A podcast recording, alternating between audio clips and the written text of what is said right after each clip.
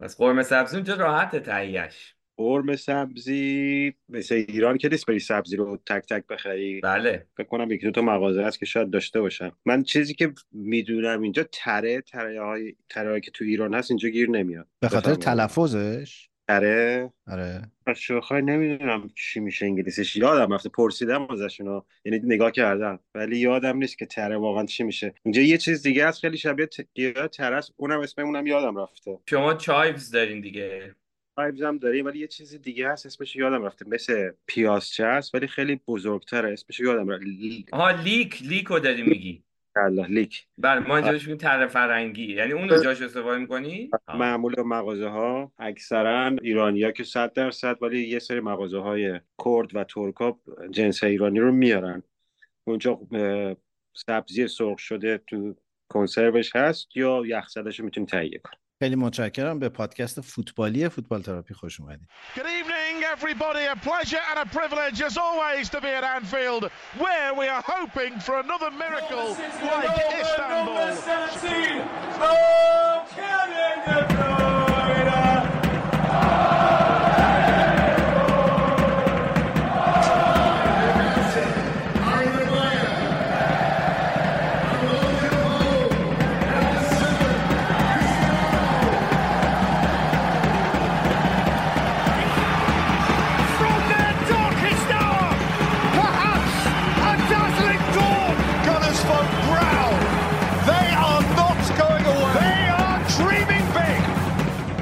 This is more beautiful than what we can say. It's beautiful. That's unique, you know.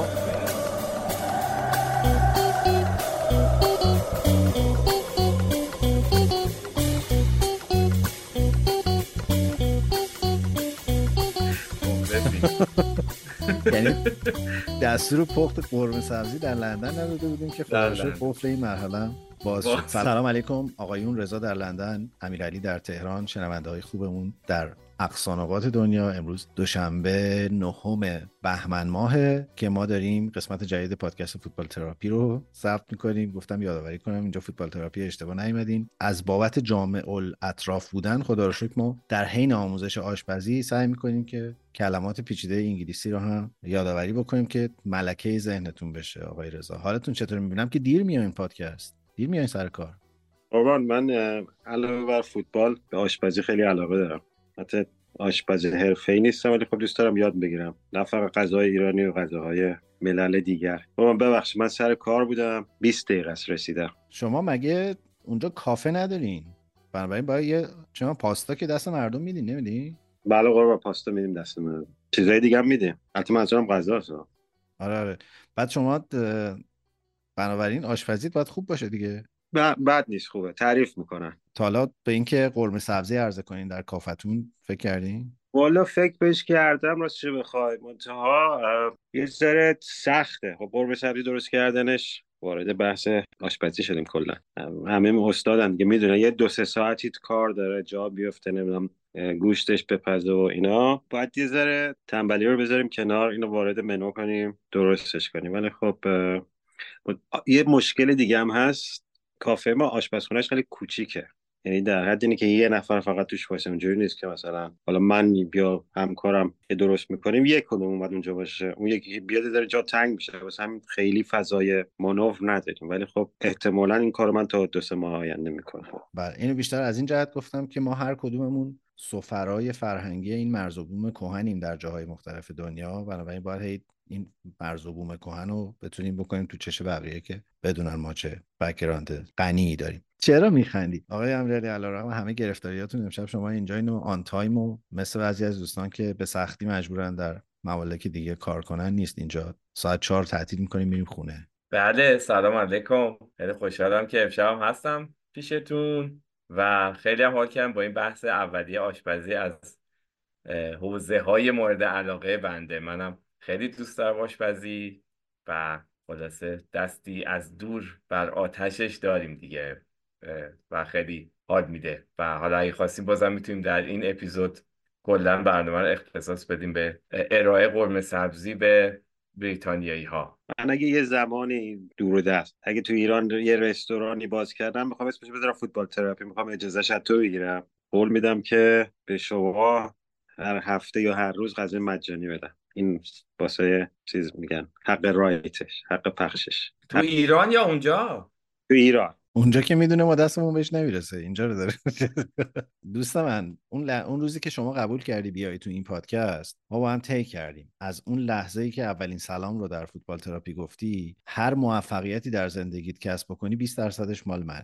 و حالا اگه قرار باشه اسم فوتبال تراپی هم روش باشه که دیگه 50-50 شریکیم درش. منم خیلی دوست دارم ان شاءالله یه روزی در آینده دوردست بیام پشت یکی از اون میزا بشینم و لپتاپمو باز کنم و چاق سلامتی بکنم با بچه‌هایی که میان سر میزای دیگه میشینن و بگم پسر اون چل کبابو بذار رو میز آقا از طرفدارای خوب آرسناله، نوشابه مهمونشون کنم، ولی در حد نوشابه. خلاصه گفتم اگه داری رویا پردازی اینجوری می‌کنی از الان طی کنیم که اگه چیزا بیخودی پیشرفت نکنی در رویا پردازیات، همون در لندن یه فکری بالش بکنی. 50-50 قبوله، فقط چل کباب نمیده. باشه، من فقط خواهشم اینه که اگرم کافه‌ای چیزی کنارش زدیم 2 کار رو حتما بکنیم. یکی این که منوی کاغذی بذاریم، هی از این QR کد اسکن کنید و باز نمیشه و فیلتر شکن رو خاموش کن و حالا اگه نشد گوشی منو اسکن کنید و این حرفا نداشته باشه. و گونده اون بالای منوش بنویسیم ما روی قهوه شما آرت نمیزنیم. ببین من نمیفهمم وقتی میخوای یک چیزی رو مثلا در یک لیوان یک بار مصرفی که درپوش داره بخوری، از این قهوه‌های تیک اوی دیدی چرا روش آرت میزنن و درشون میبندن میدن دستت؟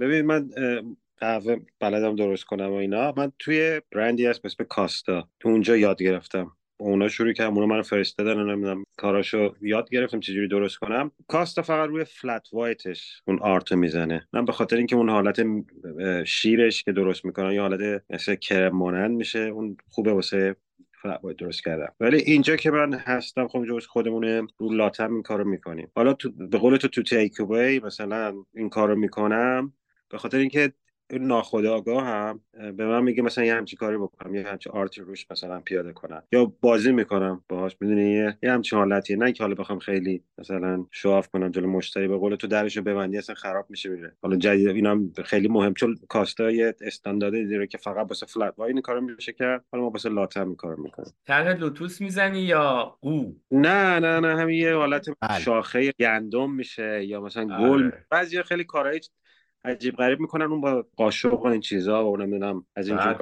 کارات معمولی ساده. حالا یه دفعه عکس میگیرم میفرستم. ایول. آره دست شما در نکنه، عکس بگیریم ما تو گروه بزنیم بدونن که چه یاران هنرمندی داریم. ما چون در پیرو مکتب کاستا کورتاییم بوی 5 پر میزنیم و پرهای متفاوت و شاد دیگه‌ای که میکی موس و اینا هم جدیدن میزنن. ولی من خواهش میکنم اون شراکتی که تعریف کردین این جزء شروط اصلیمه، یعنی 50% ممکنه بکنم 30%، ولی از این نمیگذره.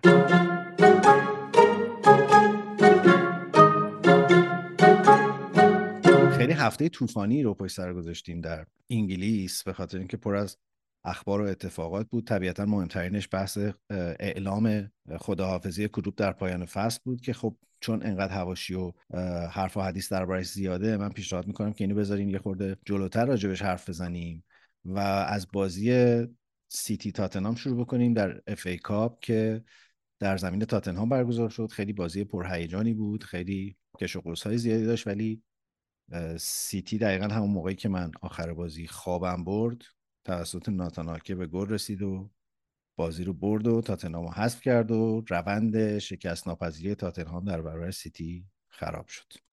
منم یه گیری به این اسم گفتنت بگم، نیتناکه فقط من اسم خراب نمی‌کنم. ببین بازی رو دیدم، بازی قشنگی بود. فکر کنم گاردیولا 5 تا بازی اونجا باخته، 5 تا بازی باخته. قبل بازی هم ازش میپرسن چه خبره مثلا اینجا هی میبازی، نه همیشه خیلی حالت افتاده جواب میده که اونم تیمای خوبی ان، اونم هم چیزایی، ولی در وجودش یه آتیشی هست درونش. بازی خوبی بود. گل نیتناکم فکر کنم میتونست خطا باشه، نمیدونم، به نظر من یه جوری خطا بود، میتونست این بازی مساوی بشه بره بازی برگشت تو منچستر. ولی خب سیتی به کارو تمام کرد، اونا هم حمله میکردن، طبق معمول حمله میکردن. تاتنهام هم به نظرم بد بازی نمیکرد، اونا هم یه سری موقعیت داشتن، ولی خب مثلا آمار رو نگاه کنیم مثلا سیتی 18 تا شوت زده بود، 5 تا تارگت، مثلا تاتنهام یه شوت زد، ولی خب مثلا پوزیشن مثلا 50-50 خورده درصد دست سیتی بود، 42-3% دست تاتنهام. پاسی که دادن من دارم نگاه میکنم 602 تا پاس داده سیتی، یعنی از اون بازیای مدل سیتی بود که پاس پاس پاس پاس برام برسن. فکر کنم اگه اشتباه نکنم منم یه ذره خوابالود بودم بازی، یه گل هم زدم فکر کنم آفساید شد تا اونجایی که من یادمه، که فکر کنم اونم آفساید که بود، حالا یه فکر کنم نوک پا یا یه اندازه پا تو آفساید بود، ولی داشتم به این فکر می‌کردم که واقعا چقدر این تاثیر داره این یه نوک پا مثلا تو اون آفساید بگیرن. اگه مثلا به نظر من، حالا من که اصلا اینجا داریم سه نفری واسه کسایی که گوش میکنن صحبت میکنیم، واقعا این اگه پاس تو محوطه جریمه داده بشه مهاجم، به نظرم آفساید نباید داشته باشه. این یه چیز خیلی عجیب غریبه، ولی خب سیتی برد، حدسم میزدم که ببره. گاردیولام خیلی خوشحال بود بعد بازی، هم خیلی شکست نفسی کرد و از این چیزا. اولا که خب سیتی به نظرم خیلی رو فرمه، به طرز حسادت برانگیزی همه چیش الان در تختش جوره. کوین دو بروینه که برگشته، هالند هم برگشته به تمرینات و احتمالاً از بازی بعد دوباره فیکس میشه. اینا بعد اینکه جام باشگاه‌های جهانو بردن همینجوری برگشتن و دارن بازی‌های مختلفو میبرن و بردن تو زمین تاتنهام. درسته که آمار همش به نفع سیتی بود ولی انقدرم کار راحتی نبود و میتونست کاملا پیچیده بشه، به خصوص که تو این فشردگی اگه مجبور میشدن یه بازی دیگه بکنن احتمالاً براشون شرایط سخت‌تر میکرد، ولی بالاخره بازی رو در آوردن و بردن. بعد بازی هم آقای گواردیولا خیلی خوشحال بود، این ماچوبوسه هایی که یک هرکی از دم پرش رد شد یه 40 پیپ ماچ کرد و بعدم تو مصاحبه مطبوعاتیش یهو از این رو به اون رو شد، یعنی گفت که حالا که بحث کلوب پیش اومد و رفتنش، من اولین فرقی که دیروزم با امروزم میکنه اینه که شبا رو دیگه راحت‌تر میخوابم. و بعد یه خوردم راجب هندونه در واقع زیر بغل کلوب داد و بعد گفت که کی گفته منم ممکنه آخر فصل برم، مثلا ممکن تمدید کنم بازم بمونم اینجا، خوبه، خوش میگذره، خوشحالم. و قبل از این که کلوب اون خبر رو اعلام کنه خیلی صحبت این بود که گواردیولا ممکنه آخر فصل بره از سیتی، ولی الان به نظر میرسه که خیلی حالا یا از حال بیش از حد خوبش بود یا هر چیزی، گفت که من میخوام یه سال دیگه هم حداقل اینجا باشم، شاید اصلا حتی قراردادم تمدید بکنم.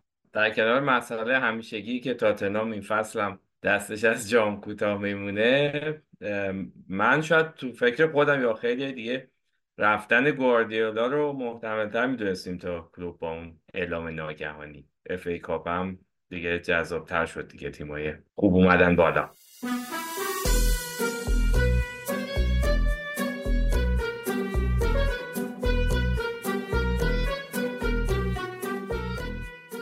بذار راستشو بگم، من خودم تا مدت‌ها فکر می‌کردم به خاطر نداشتن کردیت کارت اصلا نمیشه از داخل ایران CDQ و اکانت بازی فوتبال منیجر خرید.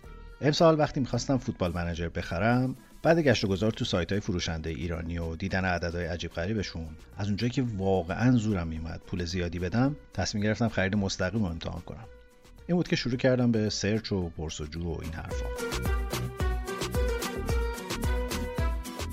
به نظرم خیلی فرقی نمیکنه رئالی یا بارسایی، میلانی یا یوونتوسی، یونایتدی یا آرسنالی، لیورپولی، طرفدار هر تیمی که باشی حتما دلت خواسته کیت اورجینال تیم محبوب تو از آدیداس و پوما و نایکی سفارش بدی و بی دردسر هم تحویلش بگیری، یا مثلا از نایک بایو کتونی سفارش بدی، کتونی سفارشی خودت.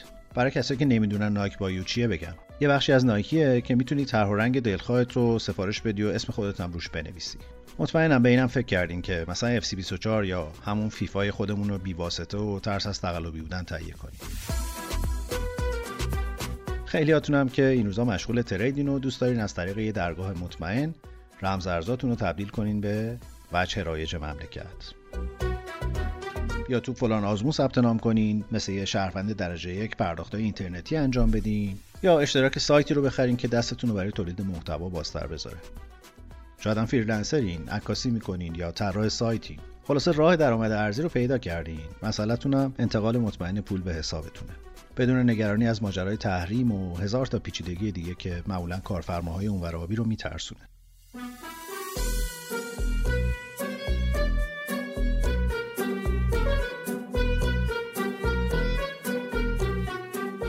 ایرانی کارت همه این خدمات رو خیلی تمیز و آسون انجام میده. خود من امسال برای خرید فوتبال منیجر از ایرانی کارت استفاده کردم. راستش هم بگم هم ارزونتر از سایت‌های فروشنده ایرانی در اومد، هم باعث شد کلی چیز یاد بگیرم. بعدم با بقیه چیزایی که تو سایتشون پیدا کردم یه اشتراک درست درمون وبسایت اتلتیک خریدم. حالا جاتون خالی، هر روز صبحم با خوندن مطالب فوتبالی جذاب شروع می‌کنم. بازم راستشو بگم برای ما مهم بود که خدمات و محصولاتی رو اینجا تبلیغ کنیم که واقعا به کار شنونده هامون بیاد. ما تو فوتبال تراپی خیلی خوشحالیم که ایرانی کارت حامی پادکست‌های فارسیه. راستی ایرانی کارت برای دومین سال پیاپی تو زمستون 1402 حامی پادکست فارسی شده.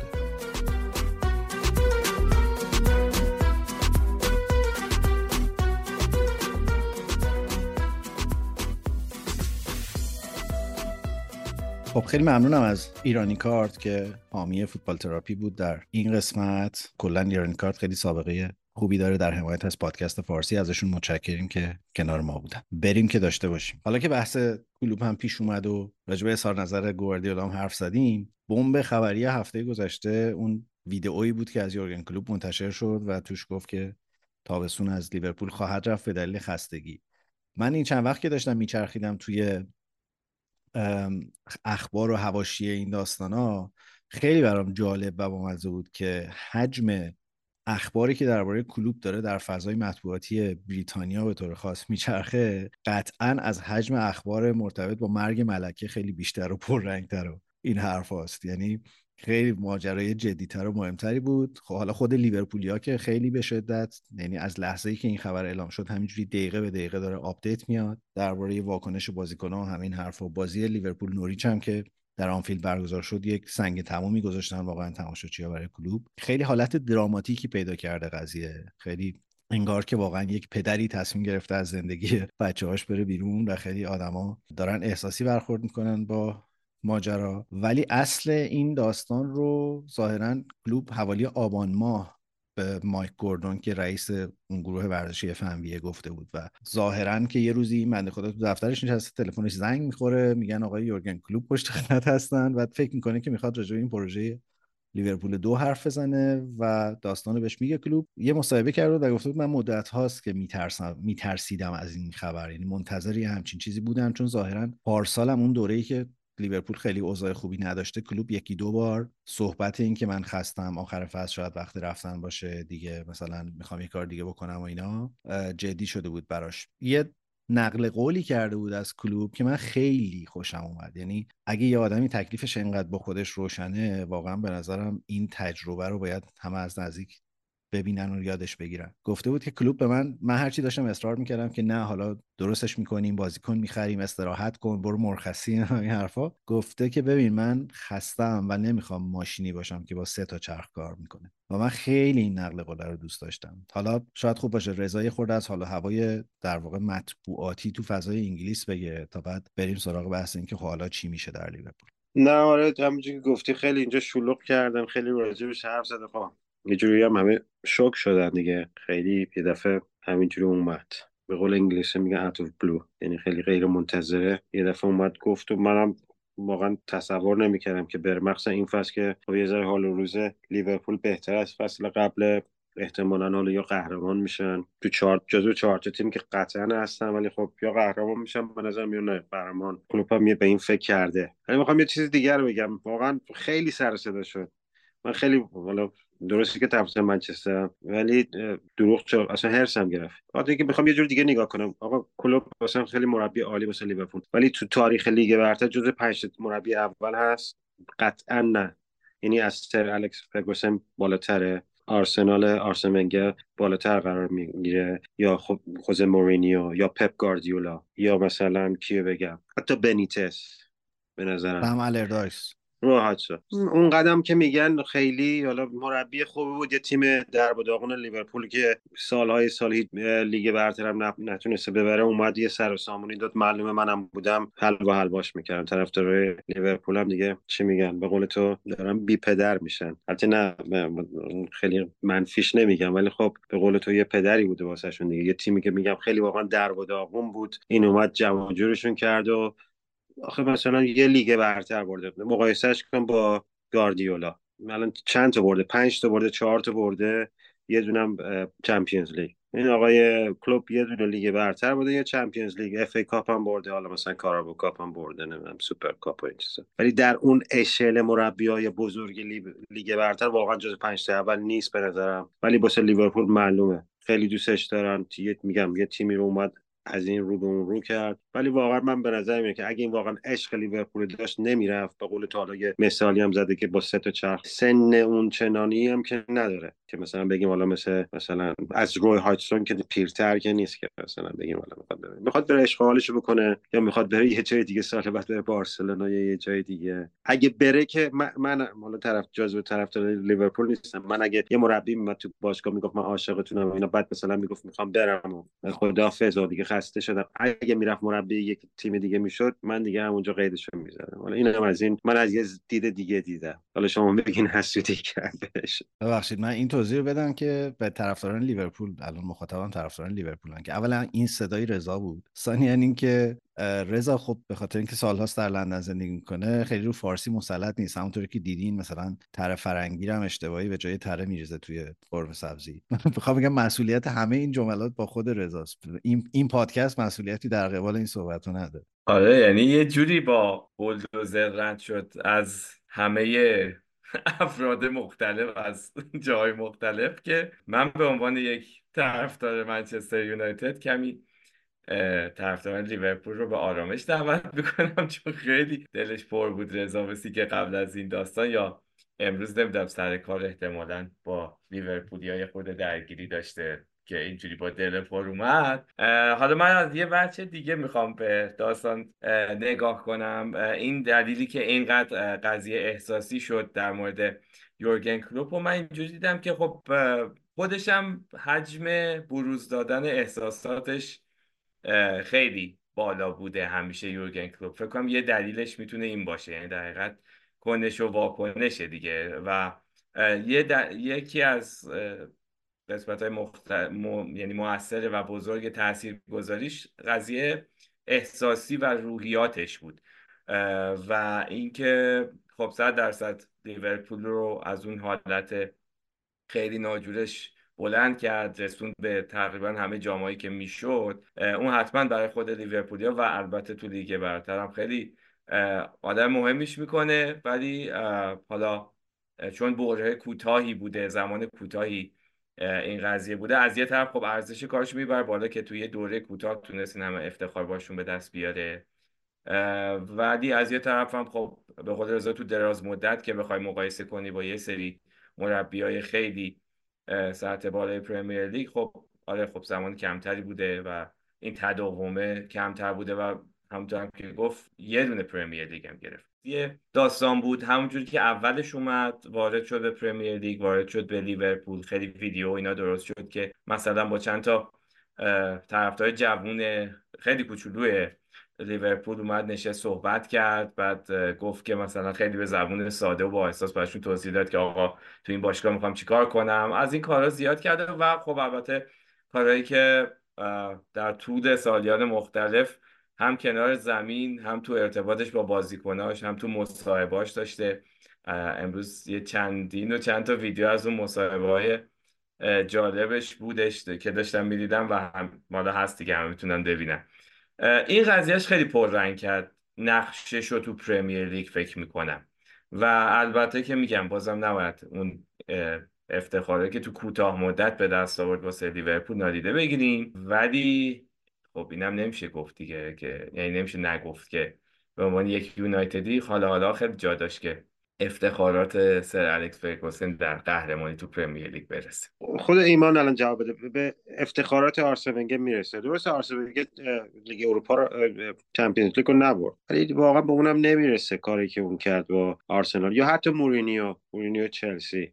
ببین من منکر نیستم که مربی فوق‌العاده‌ایه، مربی خوبیه، یه تیمی رو اومده از این رو به اون رو کرده، ولی خب شما دو سه سال اولم ببین، دو سه اول یه ذره چه میدونم لنگ میزدن، بعد مثلا بکنه اولم چمپیونز لیگ رو برد، بعد پرمیر لیگ رو برد اونم. ولی من میگم بیاین مقایسهش کنه با مربیای تاپ مثلا لیگ برتر تو طول دوران. و یکی اینکه یک به خاطر این انقدر خیلی تو چشه که به قول تو خیلی شخصیت خیلی پرسر و صدایی داره. این یادم مثل تنهاگ اگه لیگ برتر هم میبرد و چمپیونز لیگ هم میبرد انقدر سر و صدا نمیکنه.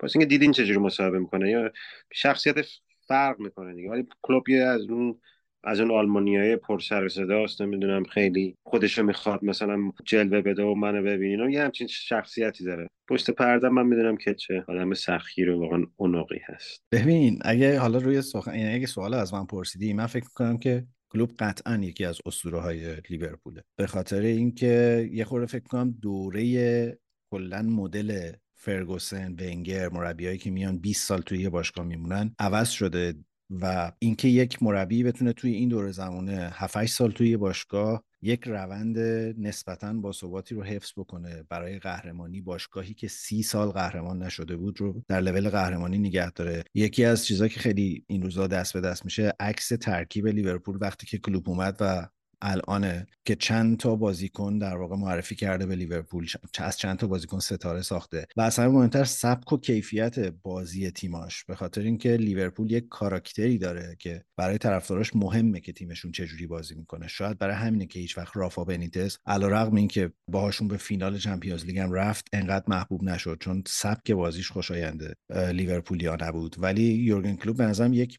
پکیج کاملا جذاب برای تاریخ لیورپول بود، چه حالا به قول تو آلمانی پر سر و صدا که مدیا رو خوب میشناسه که به نظرم این نقطه قوتشه. یعنی به نظرم یه مربی خیلی خیلی مهمه که بدونه داره با کیو چه جوری حرف میزنه و کی باید آنتری کنه. کمان که همین الان هم که این خبر رو گفتن حتی از شنونده هامون هم چند تا کامنت داشتیم که این انگار که یه تریکیه برای قهرمانی تو این فصل، یعنی داره بازیکناشو یه جوری تحریک میکنه که این فصل آخرا رو یه حسن ختام جالب داشته باشن، که حالا من خیلی اینو البته قبول ندارم. و از اون طرف من شخصیت این آدمو دوست دارم، نمیدونم که پشت صحنه در تمرین با بازیکن‌ها چطوره، ولی من شخصیتشو دوست دارم چون همیشه به فضای خانواده‌اش احترام گذاشته، همیشه به هوادارای تیمش به طور خاص احترام گذاشته. در عین حال این بحث جنگ زرگری کنار زمین فوتبالو خیلی خوب بلده، حاشیه ها رو میتونه مدیریت بکنه و خیلی آدم باهوشیه توی صحبت کردن و انتخاب کلمه ها. حتی پیام ویدئویشو ببینی خیلی به نظر متن فوق العاده بود. من احتمالاً خودش ننوشته ولی حتی اجراش هم به نظرم خیلی اجرای تحسین برانگیزی بود و من به عنوان یک طرفدار فوتبال فکر کنم وجود یه همچین آدمایی در حالا یه جایی مثل لیگ برتر خیلی به جذابیت همه چی کمک میکنه.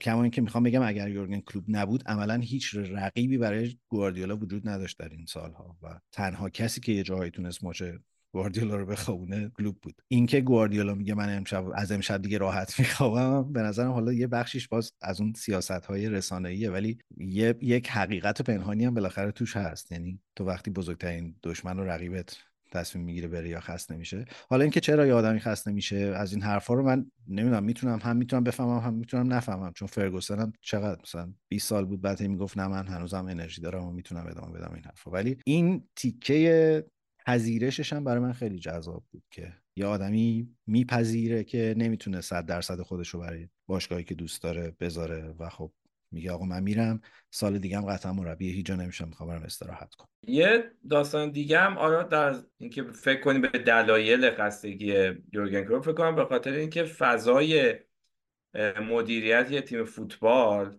خیلی فرق کرد. یه باشگاه به عنوان سرمربی خیلی فرق کرده با دوره فرگوسن و ونگر و واقعا دیگه اونجوری نیستش که مثلا بگیم برای چند سال یه تیمو تاپ نگه داشتن کار آسونی. اون زمان هم نمیگم کار آسونی بوده، واقعا آسون نبوده که همینطور پشت سر هم همه جامعه رو ببری و درو کنی و این حرفا 100% منکر اون نیستم، ولی اصلا فضای فوتبال خیلی فرق کرده، سیستم بازی‌ها، برنامه‌هاش، جامعه‌ای که حالا هست و اضافه شده و این حرفا و رقابت شدیدی که خیلی هم میشه گفت علمی شده الان تا بقیه وجه‌های مربیگری.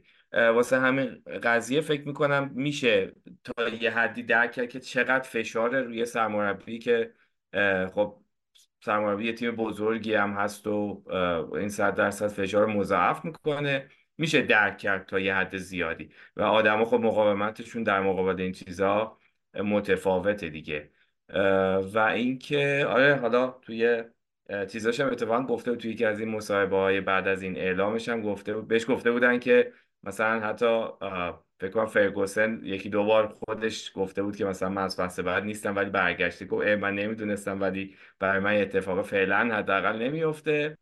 تو انگلیس که گفت حتی به نون شبم محتاج بشم مربی تیمی نمیشم، ولی تا یه سال بعدم گفته حداقل توی هیچ تیم ملی یا باشگاهی نخواهم بود. حالا ببینیم واقعا این اتفاق میفته یا استاد برنامه دیگه ای واسش پیش میاد. یکی اینکه اگه فصل قبل به جای کلوب این آقای گاردیولا تیمش ششم شدن، لیورپول هفتم شدن، سرشو میبرید در اینجا میدیا، یعنی یه کاری باهاش میکردن که بشینن گریه کنن. آقای گاردیولا میشن، ولی کاری با کلوب نکردن. چون کلوب میگم یه لیگ برتر برده، یه باشگاه اروپا، ولی آقای گاردیولا 4 تا برتر برده، یه دونه چمپیونز لیگ برده. ولی ایمان جان چرا نداریم کسی که با آقای گاردیولا رقابت کنه؟ همین آقای رانیری خودمون با لستر قهرمان شد، همون افتخارات آقای کلوب هم آورد، یه دونه قهرمانی لیگ برتر، یه دونه قهرمانی آقای کلوب. حالا فارغ از این ماجراهای احساسی، یه کار بامزه دیگه هم بود، یه نقل قول دیگه هم ازش باز من دیدم که بهش همون مثال فرگوسن رو زده بودن، گفته بودن خب حالا میخوای مربی نباشی، بمون در باشگاه یه کارهای دیگه بکن. بعد گفته بود که من مثل اون پیرمرد نیستم و به نظرم وقتی میری دیگه باید بری. حالا پیرمرد باز از اون کلمه هایی که تو ترجمه شده، پیرمرد منظورش خیلی چیز نبود، ولی گفت که یه جمله اینجوری گفت آخرین چیزی که لیورپول احتیاج داره مشاوره یه پیرمردی مثل منه. این هم باز من دوست داشتم، چون ما در سرزمینی زندگی میکنیم که معمولاً مدیران از بین نمیرن، این مقام مشاوره خیلی موقعیت شغلی جذابیه. به هر حال استاد انقدی خسته بود که گفت من ممرم دیگه نمیمونم اینجا.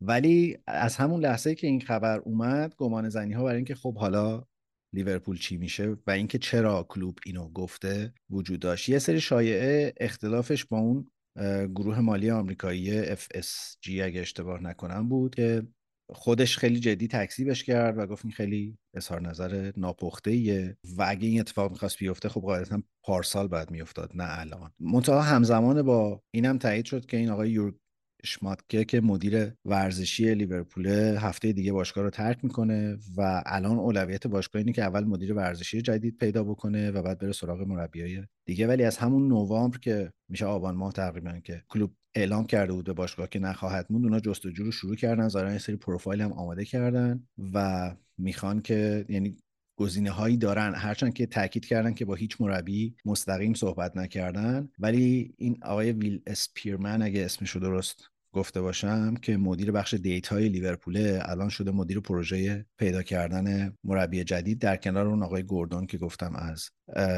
ترکیب اون گروه فنبیه و اینا قراره که دنبال مربی جدید بگردن. انواع و اقسام گزینه‌ها مطرحه دیگه. منتها خیلی‌ها الان رسیده بودم به گزینه ژابی آلونسو که در لورکوزن خیلی خوب و فوق‌العاده کار میکنه. من از شما دو عزیز بزرگوار با تجربه میپرسم که آیا به نظرتون ژابی آلونسو گزینه مناسبی برای لیورپوله یا نه؟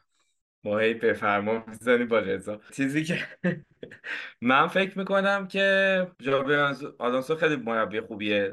خب اینو نشون داده، اولا که تو دوره بازیکن بودنش مدیریت داشته تو زمین، اینو نشون میداده همیشه غیر از بعد فنیش، و با مربیای بزرگی هم کار کرده و تو لورکوزن هم نشون داده که این کاره هست. منتها من فکر میکنم باشگاه‌های بزرگی مثل لیورپول، یونایتد، چلسی، آرسنال، اینا چیزایی هن، باشگاه‌هایی هن که کار کردن توشون غیر از بعد فنی یه سری چیزای دیگه هم میخواد. یعنی باید به قول ایمان یک آنی در طرفم باشه و نمیدونم واقعا ژابی آلونسو از پس این داستان برمیاد یا نه، چون از اولم که شما میای وارد یه باشگاهی مثل لیورپول میشی همینجوری فشار رود هست. حالا بماند که تو جایگزین آقای یورگن کلوپ هم میشی با اون سابقه و خیلی سخته. من نمیدونم، الان روی کاغذ به نظر بهترین گزینه میاد چون لیورپولی بوده، فضای باشگاه رو میشناسه، مربی موفقی هم هست در حال حاضر، ولی اینکه الان برایش زوده یا نه، من یه خورده همچین شک دارم که اگه بیاد بتونه موفق باشه. میگم برن دنبال آقای جرارد، اسطوره‌شون. ایشون خیلی ید طولایی داره، کلی تیمم نابود کرده، براش دارن بیارن دیگه، چرا دست میکنن. ولی همین به نظر منم ژابی آلونسو فکر کنم اینجوری که میگم یه مربی هست که تو آلمان، ولی خب میدونی یه ذره بالا بخوام خارج از بحثایی مثلا یه ذره درسوی حرف بزنیم، یه ذره مربیایی که مثلا تو کشور آلمانی اطلاع کار میکنم میان، یه حالا البته ژابی آلونسو تو انگلیس بازی کرده، یه ذره تجربهش بیشتره، یه ذره شاید نمیدونم واسه شون با سژابی آلونسو زود باشه. البته کلوپ هم خودش از آلمان اومده، ولی خب تو آلمان حداقل این بود که با دورتموند فکر کنم دو تا قهرمانی رو آورد، یعنی فکر کنم سال آخرش بود، یکی دو سال آخری که تو آلمان بود یه ذره نتایجش خیلی جالب نبود، ولی رقیب بایر مونیخ خب تو آلمان همیشه بایر مونیخ و دورتموند که با هم دیگه رقابت دارن واسه قهرمانی. کنم یه مربی جوان مثل ژابی آلونسو واسهشون خوب باشه. البته یکی دو تا اسم دیگه هم بود، من حتی آلگری هم شنیدم، آلگری یوونتوس رو شنیدم که مثلا شاید اون باشه، یا حتی کنته، یکی دو جا اینزاگی رو میگفتن از اینتر، ولی خب این حرفا هست، میدونی این داستانا هست، ولی خب من به نظرم من اینجوری فکر میکنم شاید مربی رو انتخابم حتی کردن، ولی خب نمیان علنی کنن مثلا اینکه خب هم یه ذره شرایط تیم یه ذره شاید بحرانی بشه و اینکه الان همه تمرکز رو رفتن آقای کلوپه و این به قول تو شاید مثلا یه انرژی بهشون بده که برن قهرمان شن. اگه بخوان بیان بگن که آقا ما فلانی رو انتخاب کردیم، همه فکرها با حرفا و نمیدونم چیزا میره سمت اون مربی. پس همین رو نگه داشتم. من فکر کنم یکی دو هفته مونده به آخر فصل اگر قهرمانی مثلا مشخص چه تیمی قهرمان میشه اینو اعلام میکنه. ولی خب حالا میگم من خیلی فوتبال آلمانو دنبال نمیکنم، بچه‌هایی که تو همین پادکست فوتبال آلمانو دنبال میکنن میتونن راجع به ژابی آلونسو صحبت کنن، نتایجش چی بوده، چیکار کرده و چه مربی، سبک بازیش چجوریه. من واقعا نمیدونم سبک بازی ژابی آلونسو تو با لورکوزن چجوریه، اونا بهتر توضیح بدن. ببین خیلی توی این کانون‌های هواداری لیورپول گزینه محبوبیه ژابی آلونسو. یه نگاهی هم به جدول لیگ آلمان بندازیم و تنها تیم نباخته این فصل اروپا و تصور ژابی آلونسو در اون لباس قرمز لیورپول و قبلا در این تیم بازی کرده و همه اینا خیلی دست به دست هم میده که یک شمایل جذابی برای گزینه آینده نیمکت لیورپول باشه. ولی من میخوام بگم اتفاقا من فکر کنم اصلا گزینه خوبی نیست به لحاظ فنی، به خاطر اینکه اگر بازی لیورکوزن این فصل دیده باشین میبینین که تاکتیکی که دوست داره ژابی آلونسو بازی بکنه خیلی متفاوت با اون تکیه‌گاه‌هایی که کلوب توی این تیم ساخته. یعنی ژابی آلونسو عاشق بازی روی زمین از وسط، در حالی که تیم کلوب بلند بازی میکنه از کنارها. یعنی عملاً انگار که شما یک مربی میخواین بیارین که نقش ترنت، نقش رابرتسون، نقش سلاح، نقش حالا گاکپو یا ژوتا یا هر کسی که اون سمت بازی بکنه رو میخواد یه مدل دیگه‌اش بکنه و این خیلی کار پیچیده‌ای خواهد بود و شاید به همین خاطر باشه که الان شایعه‌های رفتن صلاح هم در تابستون به عربستان دوباره داره جدی میشه. من فکر می‌کنم که اگه قرار باشه ژابی آلونسو بیاد باید یه تیم دیگه درست بکنه، یعنی احتمالاً تابستون دوباره شلوغی لیورپول خواهد داشت و فکر نمی‌کنم راستش، یعنی درسته که روی کاغذ گزینه جذابیه ولی من فکر می‌کنم سبک بازی، حالا اگه بخوایم تو فضای انگلیس مشابه بیاریم، سبک بازی تیمای آلونسو شبیه مثلا تیم دیزربیه بیشتر که خیلی مدل های پرس هست اونم ولی روی زمین و روی حملات از وسط و شاید مثلا تو مدل دفاعی اگه بخوام بگم یه خورده شبیه توماس توخل، چلسی توماس توخل، اون مدل 3-4-3 دفاعی که بازی میکرد.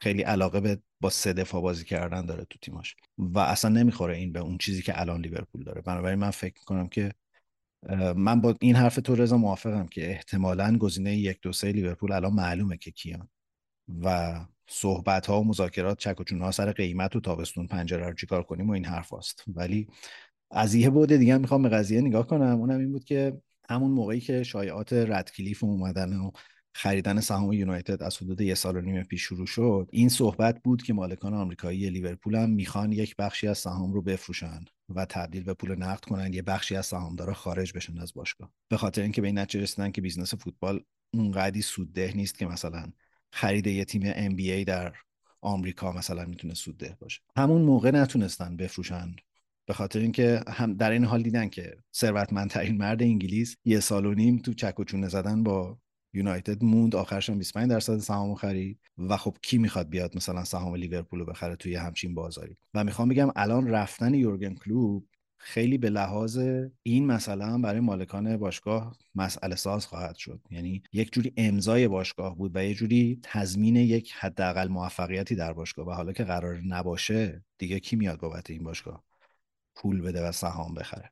درماره منم موافقم با حرفات. یه ذره بحثای پولی و نمیتونم مالکیت هم دخیل هست، کلوب رفته، ولی مثلا کی بیاد، مثلا این تیم فصل قبل مثلا فصل دیگه چیکار میخواد بکنه تو لیگ قهرمانانه، بعد کلی بازیکن بخرم. منم با حرفت موافقم، احتمالاً صلاح از این تیم بخواد بره، باشه که به نظرم کارش تو لیورپول انجام داده، قراردادش هم امسال فکر کنم سال قبل تمدید کرد، پول بهتر داره میگیره، به این فکر میکنه که حالا این مربی جدید میاد، نمیدونم تیم زره نمیدونم فرق میکنه. منم کارم اینجا کردم، اسمم هم همیشه اینجا به عنوان یه بازیکنی که واسه این تیم زحمت کشید و گل زد و قهرمان شده، هم لیگ قهرمان اروپا هم لیگ برتر رو گرفته، دیگه وقتش که ذره پول جمع کنم برم عربستان. به نظرم منم خواهد رفت. یه سری بازیکنان جدید میان واسه به اون مربی که قراره بیا تیم باشگاه داره، و البته مالکای لیورپول فکر کنم 10 میلیارد دنبال پول بودن که کلی نمیدونم دنبال این بودم که برن تو لیگ، این لیگ جدید اروپا و نمیدونم یا مثلا یه کارای اینجوری بکنن، یه ذره مشکلات مالی داشتن. ولی خب باید ببینیم که میگم کی بیاد، بستگی داره کی بیاد و چی کار بکنه. فکر کنم 1-2 سال خیلی پر فراز و نشیبی رو خواهم داشت تا اگر بتونن دوباره.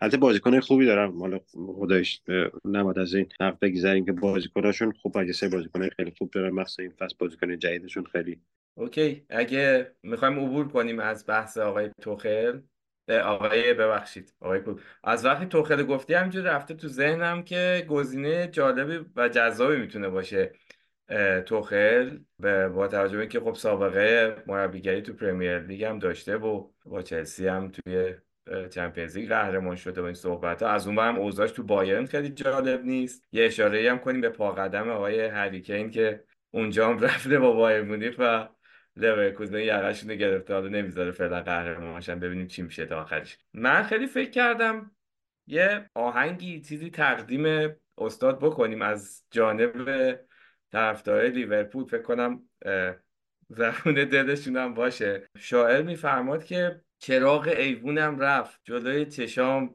جونم رفت، مرغ غزلخونم رفت، یه کارد سلاخ به دلم، آخ به دلم آخ به دلم. اینو بشنویم دیگه، هواداری لیورپول هم همراهی کنن. البته فکر کنم دیگه از این به بعد هواداری لیورپول زیاد ما رو دنبال نکنن با توجه به صحبت‌های رضا، ولی گوش بدیم ببینیم چه جوری. آخ به دلم چراغ ایوونم رفت، جلوی چشام جونم رفت، مرغ غزل خونم رفت، یک کارد سال آخ به دلم آخ به دلم آخ به دلم، یک کارد سال آخ به دلم آخ به دلم آخ به دلم.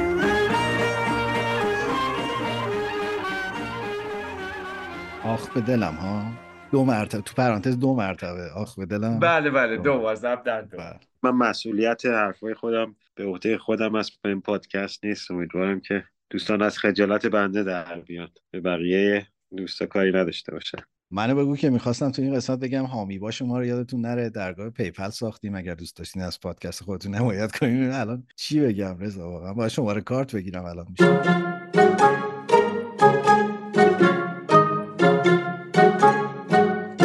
این آقای تنهاخ کی شما میخواین بفرستینش به بهشتتون؟ چرا اینقدر هی در مسیر دوراهی انتخاب و آزمونای سخت قرارش میدین این بنده خدا رو؟ اون از آنتونی و اون از بحث آقای پسر جنگل چی بود اسمش، اونو این همه حواشی و داستانها و این حرفا. حالا که آقای رشفورد میرن یه جاهای نامربوطی و بعد سر تمرین نمیرسن و بعد استاد مجبور میشه بیاد مصاحبه کنه، بگه آقا این یه مسئله خانوادگیه ما خودمون حلش میکنیم. نمیخواستم راجع به این حرف بزنم ولی دیگه گفتم دیگه. من قطعاً که راجع به تاکتیک و فوتبالمونم خواهم زد، ولی میخوام یه چیزی بگم. یه بازیکنای در این سطح خب میشن کارمند یه شرکتی دیگه، اینا کارمندن به هر حال دیگه. یه مربی به یه بازیکنی استراحت میده، میگه تا فلان روز شما تعطیلین، بعدش میرن سر تمرین. بازیکنو بالا یه کارمندو یه شب تو بار میبینن یا تو نایت کلاب میبینن، شب چهارشنبه میگن فرداش هم دیدیم، یعنی پنجشنبهش بوده.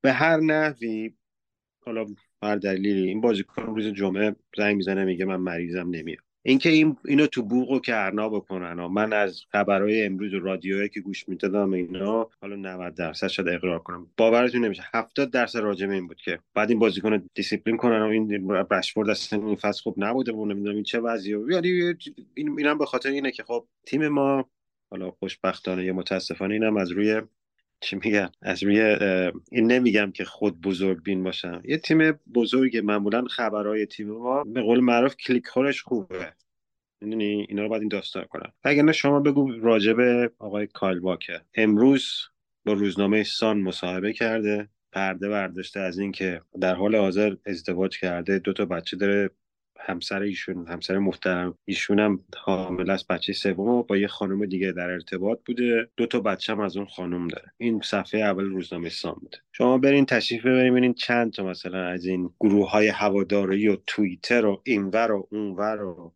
نمیدونم این رادیوها راجع به این حرف بزنن، واسه اینکه خب میدونی این تیمای اینجوری خیلی کلیک خورشون خوب نیست، خیلی کسی دنبالشون نمیره. یعنی داستان به این که شما زن داشتی، 3 تا بچه، هم 2 تا بچه داری، یه دونم تو راه رفتی از یه خانم دیگه، 2 تا از اون بچه داری پشت سر خانم خودتون، اینجام که این داستان اینو می‌بینی، داستانای سیغ و اینام نداریم، این چیزا خیلی بده اینجا، برخلاف اون چیزی که تو ذهنیت ماست غربیا ولنگو، اینا خیلی زشته این کارا اینجا. یعنی می‌بینی که اومد امروز معذرت خواهی کرد، عذرخواهی کرد و این چیزا، ولی ببین کدوم داستان میشه، رشفورد داستان میشه یا آقای کایل واکر؟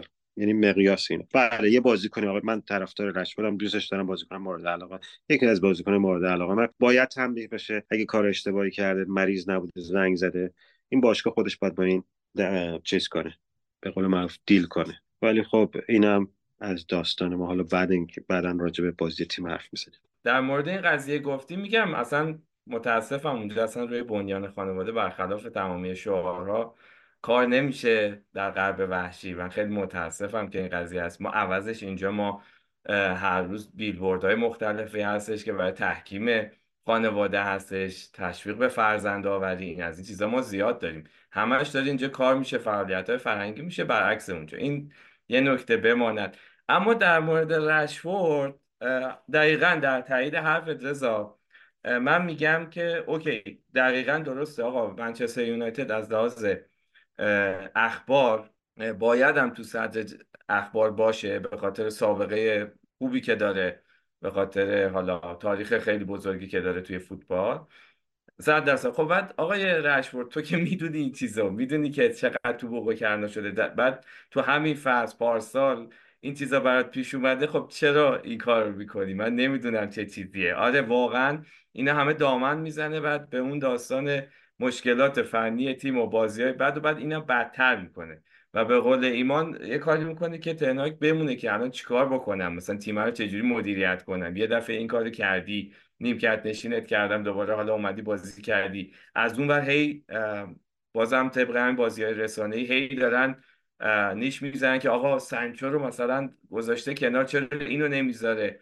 خب خیلی سخت میکنه کار رو واسه تنهاک به نظر من این قضیه، و خیلی بیفکری کرد به نظرم با این کارش. حالا مریضی هم چی بوده نمیدونم، در اون جایی که میرن دوچار چه مریضی هایی میشن تو اینجور مکانها، اونم باید بررسی کنیم ببینیم که چه جوریه، راجبش میشه بحث کرد که تو اینجور جاها آدم میره. بعد یه چیز بامزه هم که حالا به نظرم جالب اومد، خواستم ببینم این اسم این جایی که رفته چی بود، یه نایت کلابیه به اسم سامسنز گرج توی همون بلفاست ایرلند شمالی، اسمش این بود. بعد رفتم توی این تریپ ادوایزر که جز همین پیجاییه که در حقیقت تیز میکنه دیگه، اینا رو درجه بندی میکنه، نظرات مردم رو نوشته اینا، بعد خیلی هم نمره پایینی گرفته بود استاد، نمیدونم چرا جای درب و داغون، احتمالاً اون افرادی که باهاش بودن کیفیت مناسب رو داشتن، جای خیلی زیاد مهم نبود. من فقط میتونم برای شهرداری منچستر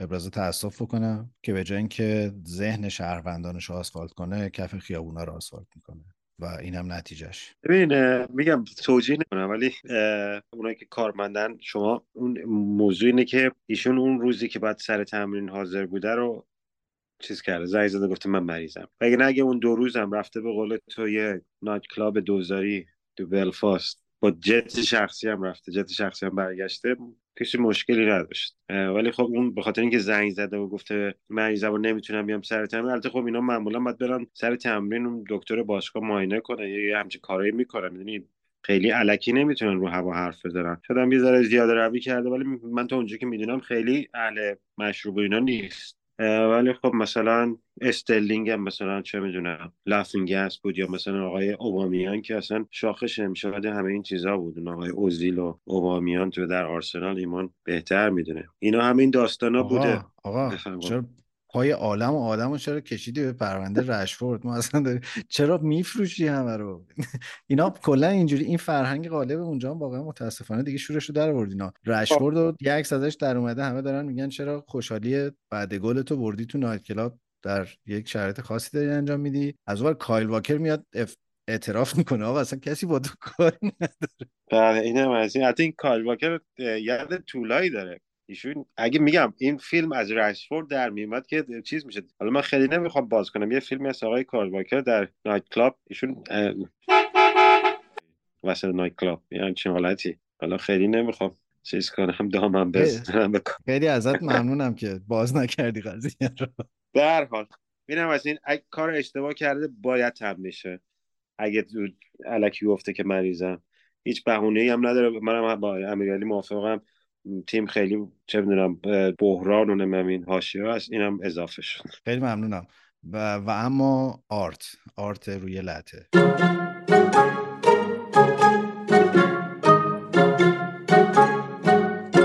یه چیز حالا در ادامه اینم بگم و بحث یونایتد رو تمام کنیم. یه شایعه‌ای فکر کنم میرر زده بود که اختیار نقل و انتقالات تابستونی رو گروه اینیوس از تنهاخ گرفته، یعنی به این معنی که گفتن شما کاری نداشته باشید، ما خودمون میریم بازیکن میخریم میفروشیم. و این خیلی اگر واقعی باشه به نظرم خیلی پیام آشکاریه که اونا برنامه‌ای برای تغییر مربی هم دارن. حالا بحث توخل هم شد، یه شایعاتی هم بود که ممکنه اگر توخل از بایرن اخراج بشه گزینه یونایتد باشه. صرفاً نمیخوام خیلی حالا تحلیل کنیم این ماجرا رو، چون من همچنان فکر می‌کنم کاملاً شایعه است، ولی شاید شماها اگر چیز تازه‌ای شنیدین بتونید بهش اضافه کنید. منم این شایعه رو خوندم. تنها دلیلی که میتونه اگه بخواد به واقعیت نزدیک باشه همینه که بخوان استادو نگه ندارن و تو فکر کس دیگه باشن، وگرنه منطقی نیست که یه سرمربی اختیار نقل و انتقالاتو نداشته باشه و خیلی مسخره میشه به نظرم، و اوضاع از این که از بدتر هم میشه، چون قراره در نهایت اون بازیکن بیاد با این مربی کار بکنه و اگه قرار باشه از اولش با نظارت مستقیمش یا درخواست مستقیمش نباشه اصلا کار در نمیاد. من میگم اگه امیدوارم که شایعه باشه، اگه هم که جدیه احتمالاً همون، مگر که کس دیگه بخوام بیارن. به نظر منم این فصل آخر آقای تنهاگه، حالا مگر اینکه اتفاقای دیگه بیفته، من خوشم میاد ازش، نه بخاطر اینکه جفتمون کچلی حالا مثلا بگم چه بدونم یه بچه مشترک داریم، ولی خب ما یه تیمی رو که خیلی در و داغون بود فصل قبل جزو 4 تیم کرد، یه کاپی هم بردیم، حالا میکی موسکا بود هرچی بود یه کاپی هم بردیم. بعضی تیم‌ها تا آخر فصل بالای جدول بودن ولی خب هیچ کاپی هم نبردن، ولی خب ما بردیم بالاخره یه کاپی بردیم. ولی به نظر منم این فصل آخرشه، واقعا هم منصفانه بخوای نگاه کنیم ما تیممون واقعا میگم رک میگم دیگه افتضاح بودیم، خیلی که نه واقعا بد بودیم، یعنی انقدر بالا پایین داشتیم، یه بازی میبریم 4 تا ببازیم و اینا. از این اتفاق افتاده و فکر کنم کار درستو کردن. البته کی بیاد دیگه اون داستان دیگه است. اف ای کاپ این هفته چند تا بازی خاص هم داشت که به نظرم گل سرسبدشون بازی وولورهمپتون و وست برونویچ آلبیون بود که این دوتا دشمنای خیلی قدیمی و دشمنان خونی هم دیگر، خیلی هم بازی آثار و نشانه های این دشمنی توش بود. خیلی هواداران محترمشون همدیگر رو سیرکتک کردن، سر و کله چند نفر شکست، وسط بازی ریختن تو زمین، بازی داشت نیمه تمام رها میشد، بالاخره پلیس تونست با کمک اسب و سایر احشام قضیه رو جمع کنه و خلاصه خیلی یادآور اون فضای هولیگانیسم سابق فوتبال انگلیس بود. من دوستان عکسام دیدم که هوادارهای وولز با چه خفت و بدبختی تونستن خودشونو از بین تونل باز طرفداران وست بروم برسونن به ورزشگاه و خلاصه خیلی درگیری‌ها بیرون و داخل ورزشگاه زیاد بود. و من با کوله‌باری از سوال خدمت شما رسیدم اولین سوالم از رضا اینه که وست بروم و وولورهمپتون به هم نزدیکن قاعدتاً دیگه، که اینا با هم دیگه چیز دارن، اینا با هم دیگه کلکل دارن. آره اینا توی منطقه بهش میگم وست میدلند، توی منطقه. البته این داربی بین سه تا تیمه، یه تیم دیگه هم از والشال فکر کنم اگه اشتباه نکنم بهش میگن، حالا بعد تلفظش رو ببینم چه جوریه. داربی اینا رو بهش میگن داربی بلک کانتری. بعد یه داربی خیلی قدیمی هم هست، واقعا هم از این داربی‌های خیلی خفنه، ولی خب خیلی تو چشم نیست به خاطر اینکه خب یه مدتی که مثلا وست بروم تو لیگ برتر بود، وولف نبود. حالا مثلا الان وولف هست، اونا پایینن، ولی خب این تو این قرعه FA کاپ به هم دیگه خوردن و همدیگه رو از خجالت همدیگه در اومدن. ولی خب یکی از اون داربی‌های قدیمی انگلیسه و فکر کنم از سال 1888 هم چیزی اینا داربیشون مثلا اونجا. اینم به خاطر اینه که توی منطقه یه محلن. من خیلی چیز خاصی راجبشون ندیدم که چرا با هم کلکل دارن. خب به خاطر اینکه خیلی نزدیک به همن، سه تا تیمن که نزدیک به همون، ولی اون یه تیم دیگه والسال یا والشال یا مثلا یه تیم خیلی پایین هست و نمیدونم مثلا کدوم لیگ دست سه، نشنال لیگ هم چیزی، خیلی کلکل با اون ندارن. الان بین وولورهمپتون و وست بروم.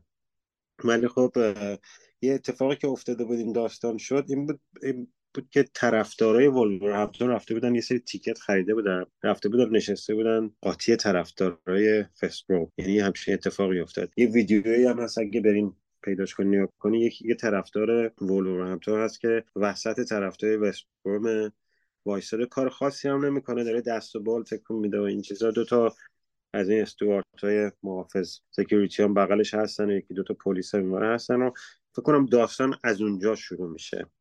ولی خب من امروز گوش میدادم تو رادیو، میگفتن که خب مثلا وسط بازی و قبل بازی کلی مثلا بطری پرت میکردن هر دو طرف و همدیگه رو مثلا نوازش میکردن.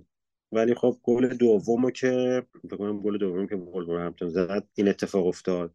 اونجایی هم که این اتفاق افتاد، من تا اونجا که شنیدم جایی بوده که بازیکنای خانواده‌های بازیکن‌ها نشستن، مخصوصا طرفدار وولورهمپتون، که فکر کنم توی صحنه‌اش فکر کنم بازیکن وولز بود، رفت بچه‌شو گرفت اومد برداشت برد. یه همچین اتفاقی افتاد. خب یه ذره واسه همین شوک کننده بود واسه بازیکن‌ها دیگه. ولی خب این بازی رو هم ساعتش فکر کنم 12 بود دیگه، 12 روز یکشنبه بود، 12 انداخته بودن که خیلی دوستان از نوشیدنی‌های چه می‌دونم سرخوش کننده استفاده نکنم، ولی اختیار دارین. این حرفا چیه قربان؟ شما بازی رو بذار 8 صبح، اینجا ملت آماده هستن واسه اون بازی 8 صبح، قطعا از شب قبلش شروع می‌کنن تا برسن به 8 صبح. ولی خب این داستانه اینا اینجوری هم بود. ولی انتقادی که اینجا میشد خیلی راجبش این که آقا به پلیس رفتن گفتن که خیلی اتفاق خاصی نمیفته، خیلی مهم نیست، اینم در حد بازی‌های معمولی بگیرید، شما خیلی کار نمیخوام بکنید. میگفتن آقا مگه شما عقل ندارین مثلا همچین توصیه‌ای رو کردید که پلیس که اونجا محافظ بوده، خب پلیس و سکیوریتی رو باشگاه‌ها پولشو میدن. یعنی شما باشگاه مثلا پول میدن که مثلا سکیوریتی بیاد و پلیس بیاد، همین کارایی میکنن. پلیس این کلاهخود و زره و نمیدونم این چیزا رو با خودش نداشته. این اتفاقی که میفته، این پلیسا تازه میرن تو ماشین که مثلا این کلاهخود و نمیدونم این داستانشون رو بردارن آماده کنن بیارن که مثلا با اینا مقابله کنن، که فکر کنم اونم یه نیم ساعتی طول کشید که این داستانو زرم خاتمه پیدا کنه، اونم به خاطر کمکاری پلیس. به مهربون اینجا پلیس خیلی دوستانم با صحبت بیشتر مثل معلم دینی ها میمونم دمونه بچگان که دوستان نصیحت و این چیزا کنه. آره در همین راستا من یه ویدئویی دیدم بیرون ورزشگاه که پلیس با اسب، یعنی این طرفدارا داشتن همدیگر میزدن، هیچ جوری نمیتونستن جداشون کنن، دوستا از اینا با اسب اومدن وسط جمعیت که این شکاف ایجاد کنن. اینا بازشن هم دیگه، یکی از پلیسا رو جو گرفت، همجور رفت اون بالا طرف و با اسب با لگد زد اون بنده خدا رو و طرف پرت شد اون طرف. بعد خود پلیس شاخ در آورده بود که اسب این کارا رو هم میتونه بکنه، به ما نگفته بود. اصلا با یک پیروزمندی و خوشحالی که کشتمش برگشت بده. من یک سوالی هم همیشه در مورد وست بروم داشتم که این آلبیون آخرش یعنی چی؟ چون که برایتون هوو ان آلبیون هم هست، حالا اون که یه رو خود اسمشه، این که تا اونجا چقدر راست من نمیدونم، ولی این آلبیونه من چند دفعه از وحید تو این پادکست پرسیدم راجبه یک افسانه هایی برام صحبت کرد، آخرش من نفهمیدم چیه قضیه. من یه کوچولو راجبش خوندم و فهمیدم که خورده نظرات مختلف راجع به ریشه کلمه هست، اما چیزی که تو خیلیاش مشترک بود اینه که این یه آلترناتیوی، یه جایگزینی بوده قدیم برای Great Britain، یعنی همون بریتانیای کبیر، یعنی اینو به اون قسمت جزیره رو به این اسم میشناختن قدیم. حالا اینکه ریشش از کجا بوده، یه سری میگن مثلا ریشه کلمه یونانیه، از اونجا اومده و میگم چیزهای مختلفی برش تعریف میکنن، از جمله اینکه مثلا انگلیسی‌هایی که حالا یا بریتانیایی‌هایی که میرفتن کشورهای مختلف حالا یا کشف یا فتح میکردن، یه سری اسم مثلا اونجا هم قدیما به اسم آلبیون بوده، مثلا از جمله کانادا مثلا بهش میگفتن که آلبیون آف دی نورث، و یا مثلا رفته بودن سمت کالیفرنیا اونجا توی آمریکا مثلا اونجا رو میگفتن نیو آلبیون، ولی خب بعدا به مرور زمان اسم عوض شد، ولی خب چون ریشه انگلیسی ها و اینا اونجا بوده اون زمان به اون اسما خونده میشده. یه نظریه دیگه هم هست، اونم اینه که این آلبیون از اون کلمه آلبای لاتین که به معنی سفیده میاد و اونم دلیلش اینه که یه سری صخره های سفید رنگی هست با سنگای تقریبا سفید رنگ توی ساحلی که به قسمت های دیگه اروپا راه داشته، مثلا ساحل جنوب شرقیشون صخره‌های دوور فکر کنم بهشون میگن، اینا سفید رنگه. بعد اینا چون از اون قسمت میخواستن وارد بریتانیا بشن، اولین چیزی که میدن این صخره‌ها بوده، میگن این آلبیون آلبا به هم ربط داشته. این چیزایی بود که من یه سری چیزایی که خوندم بهش رسیدم راجع به آلبیون. حالا این تیم‌های مختلف این احتمالاً به اسمشون اضافه میکنم به عنوان پسپند که بگم ما خیلی بریتانیایی اصیل و خاص هستیم. شاید رضا توجه کردی خیلی دیوید جین و لاوار تکنیکشو به رخ کشید. بله آقا، ایشون استادن و به طور کامل توضیح دادم. منم خیلی اطلاعات بیشتری ندارم، واسه منم همین آلبیون اسم قدیمیه واسه گریت بریتن، همونجوری هم که امیرعلی گفت بکنم ریشه یونانی داره، لاتین داره و بازم امیرعلی گفت زمان رومنا که اومده بودن اون صخره‌های دوباره رو می‌دیدن چون سفید بوده بهش میگفتن آلبیون. یه همچین داستانی شده. ولی برایتون رو گفتی، برایتون من تا اونجایی که میدونم این برایت تاون بوده، یعنی برایت تاون بوده شده برایتون، حالا یا به حالت لهجه‌ای در اومده یا اینو اینجوری تلفظ میکنن. اینم داستان برایت. من همون برایت تاون رو بپذیرم، آلبیون هم بپذیرم، هوو کجای دلم بذارم؟ هوو والا نمیدونم کجا بذاریم. قربان امیرعلی هوو هم یه قسمت متصل به برایتون فکر کنم، نه اسم یه شهری یا یه منطقه ای احتمالاً. نه رضا حدسم اینه اگر این باشه. ببین راستش بخواید نمیدونم احتمالاً دیگه مثل کوکیلیو و بوی رحمت ما داریم شاید، یا سیستان و بلوچستان مثلا دارم میگم شاید پسمندی که بعد برایتون میاد دیگه اونو داریم. آره برایتون اند هوو آلبیون. آره میتونه اون باشه، شاید یه نمیدونم یه معنی تاریخی داشته باشه. میدونی تیم‌ها قدیمی ان اونجا اکثرا اسمای قدیمی و این چیزا دارن، ولی خب میدونی زبان انگلیسی به نظر من زبان ما اینجوری فکر می‌کنیم خیلی زبان راحت‌تری نسبت به آلمانی، شاید اینطوری باشه، اسپانیایی، آلمانی یا ایتالیایی، ولی خب عمق بسیار بالایی داره. البته امیرعلی شما استادین، شما میتونید توضیح بدین، یعنی کلمه ها و داستان ها خیلی معنی و مفهوم خاص خودشون داره. آره دقیقاً، مخصوصا تو بریتانیا دیگه، اصلا انگلیسی بریتانیایی زمین تا آسمون فرق میکنه و واقعا عمقش خیلی بیشتره فکر کنم نسبت به انگلیسی مناطق دیگه. یه سری هم به نقل و انتقالات ژانویه بزنیم که خیلی زمستون کم سر و صدای کم حاشیه‌ای داشتیم، برعکس دو سه زمستون گذشته. عملا در پرمیر لیگ خیلی اتفاق جدی نیفتاده به غیر از سال یک دو تا خریدی که تاتنهام کرد، ولی یه خرید خیلی خوب برنفورد کرد. اونا بعد اینکه تو گرفتن نیکولاس گونزالس از فیورنتینا تو تابستون ناکام شدن، برنن جانسون هم که خیلی میگفتن جدی شده رفتنش به برنفورد، رفت تاتنهام. به نظرم یک خرید خیلی فوق‌العاده کردن. این نوسا رو خریدن از کلوب بروخه اگه اشتباه نکنم، که اینم نمیدونم کلوب بروخه است بالاخره یا کلوب بروژه یا بروژه، آخرش خلاصه یک باشگاه پیچیده در بلژیک. خریدنش 25 میلیون و من فکر می‌کنم که برنفورد داره آماده میشه برای جایگزین کردن آیوان تونی و این خرید کاملا در همین راستا بود، در حالی که گفته میشد که هم چلسی و هم اسپرز خیلی جدی دارن دنبال نوسا میرن. و امروز من حتی دیدم مثلا طرفدارای لیورپول هم یک شایعاتی مطرح کردن که ممکنه بیاد لیورپول، ولی برنفورد دستشون بود خریدش. به نظرم کاملا یه هایجک مهم بود برای برنفورد که هم جای خالی احتمالی تونی رو تابستون پر بکنه باهاش، همین که از اون بازیکناست که یه سه فصل دیگه 70-80 میلیون بفروشنش به بقیه باشگاه‌ها. شماها نمیدونم آپدیت دیگه ای دارین از ترانسفرها یا نه؟ نه خیلی بالا این فصل کم رنگ بود و ضعیف، یه مقایسه آماری هم بود، خیلی رقم‌ها با پارسال متفاوت بود و خیلی کاهش داشت و عجیبه. مثلا بعد ببینیم که سیاستشون بوده تو این داستان یا مشکلات مالی اقتصادیه که باشگاه درگیرشن یا همون فرپلی مالی دستشون رو بسته برای باشگاه بزرگ. کلاً آره خیلی کمرنگ بود مخصوصا تو پریمیر لیگ. ببین من یه پریزه بزنم به بحث قبلی، اون حویه منطقه است، اونم تو برایتونه. این امیرعلی درست گفت، این نقل و انتقال ها واقعا من اصلا خیلی دنبال نمیکنم، واسه این خیلی سر صدایی نیست، اصلا خبری نیست. همون فکر کنم اولای ما بود تیم ورنر اومد تاتنهام، خیلی مثل یه برفی بود که تو یه ذره گرمای پاییز بود، یه آب شد، اصلا خیلی خبری ازش نیست. و همین کارون فلیپس که وستام و دیگه خبر واقعا خاصی نیست. حالا به قول تو برنتفورد مثلا میخواد این مهاجم بگیره و یه داستان اینجوری. ما بعد ببینیم روز آخر، فکر کنم یه 2 روز مونده دیگه، چند 29 31 2 روز مونده ببینیم اون روز آخر معمولا یه اتفاقی میفته، شاید یه خبری بشه. ولی چون تیم‌ها معمولا خیلی پول خرج کردن این تابستون دیگه خیلی خبری نیست. شگفتی هم اف ای کاپ داشت در این دور که ایپسویچ 2-1 به میدستون یونایتد باخت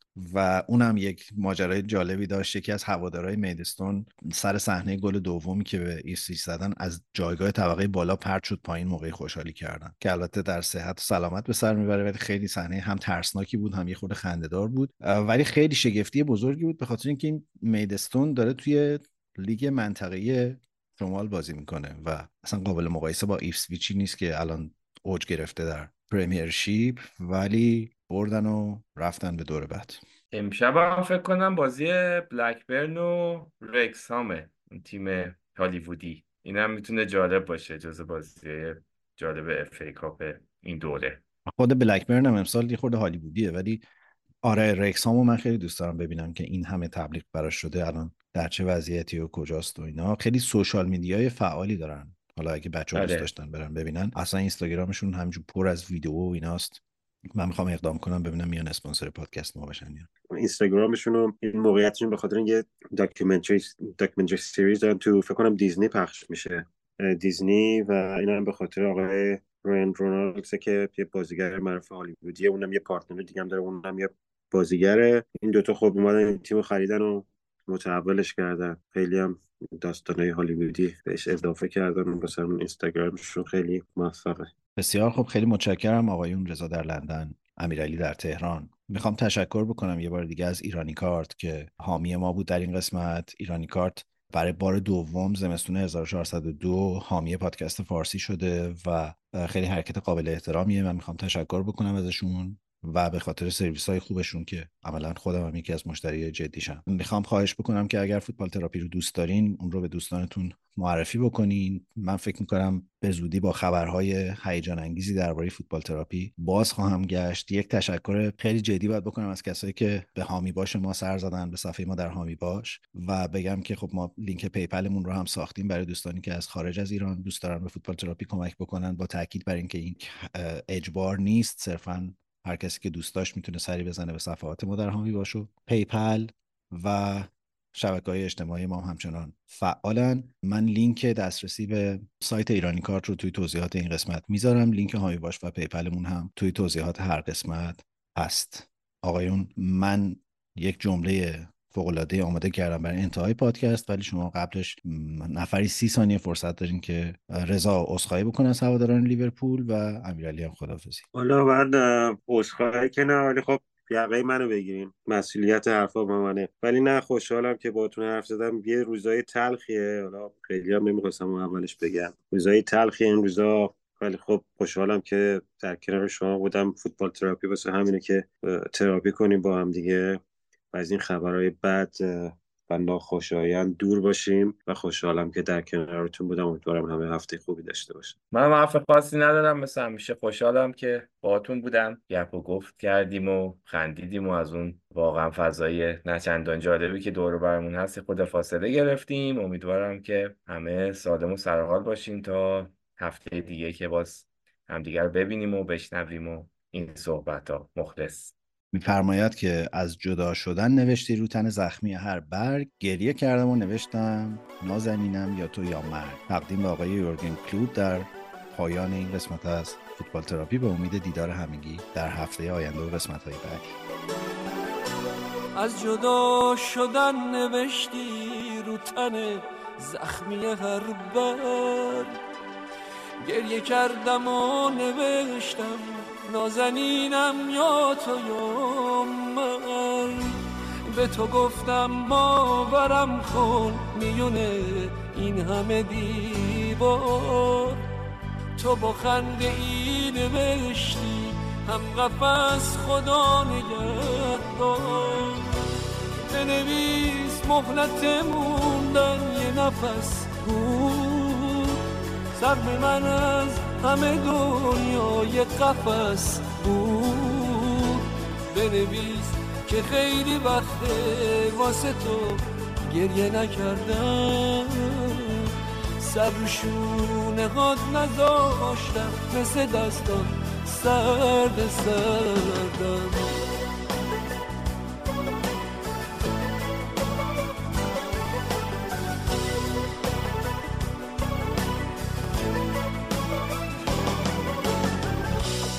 که تو بنبست غربت زخمی از آوار پاییز، فکر چشمای تو بودم بادلی از گرگ لبی، شب عاشقونه من که غروب شد، مهلت بودن با تو که تموم شد.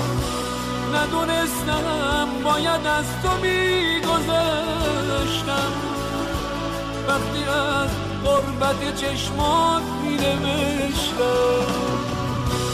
بنویس مهلت موندن یه نفس بود، سبب من از همه دنیای قفس بود. بنویس که خیلی وقته واسه تو گریه نکردم، سر رو شونه هات نذاشتم مثل دستات سرد سردم.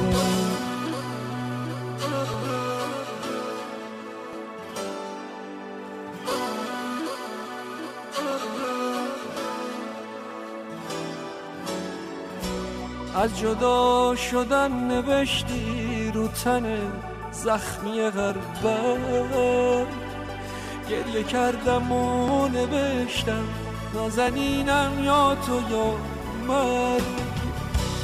به تو گفتم باورم کن میونه این همه دیوار، تو با خنده ای نوشتی هم قفس خدا نگهدار. بنویس مهلت موندن یه نفس بود، سهم من از همه دنیای قفس بود. بنویس که خیلی وقته واسه تو گریه نکردم، سر رو شونه هات نذاشتم مثل دستات سرد سردم. بنویس مهلت موندن یه نفس بود، سهم من از همه دنیای قفس بود. بنویس که خیلی وقته واسه تو گریه نکردم، سر رو شونه هات نذاشتم مثل دستات سرد سردم.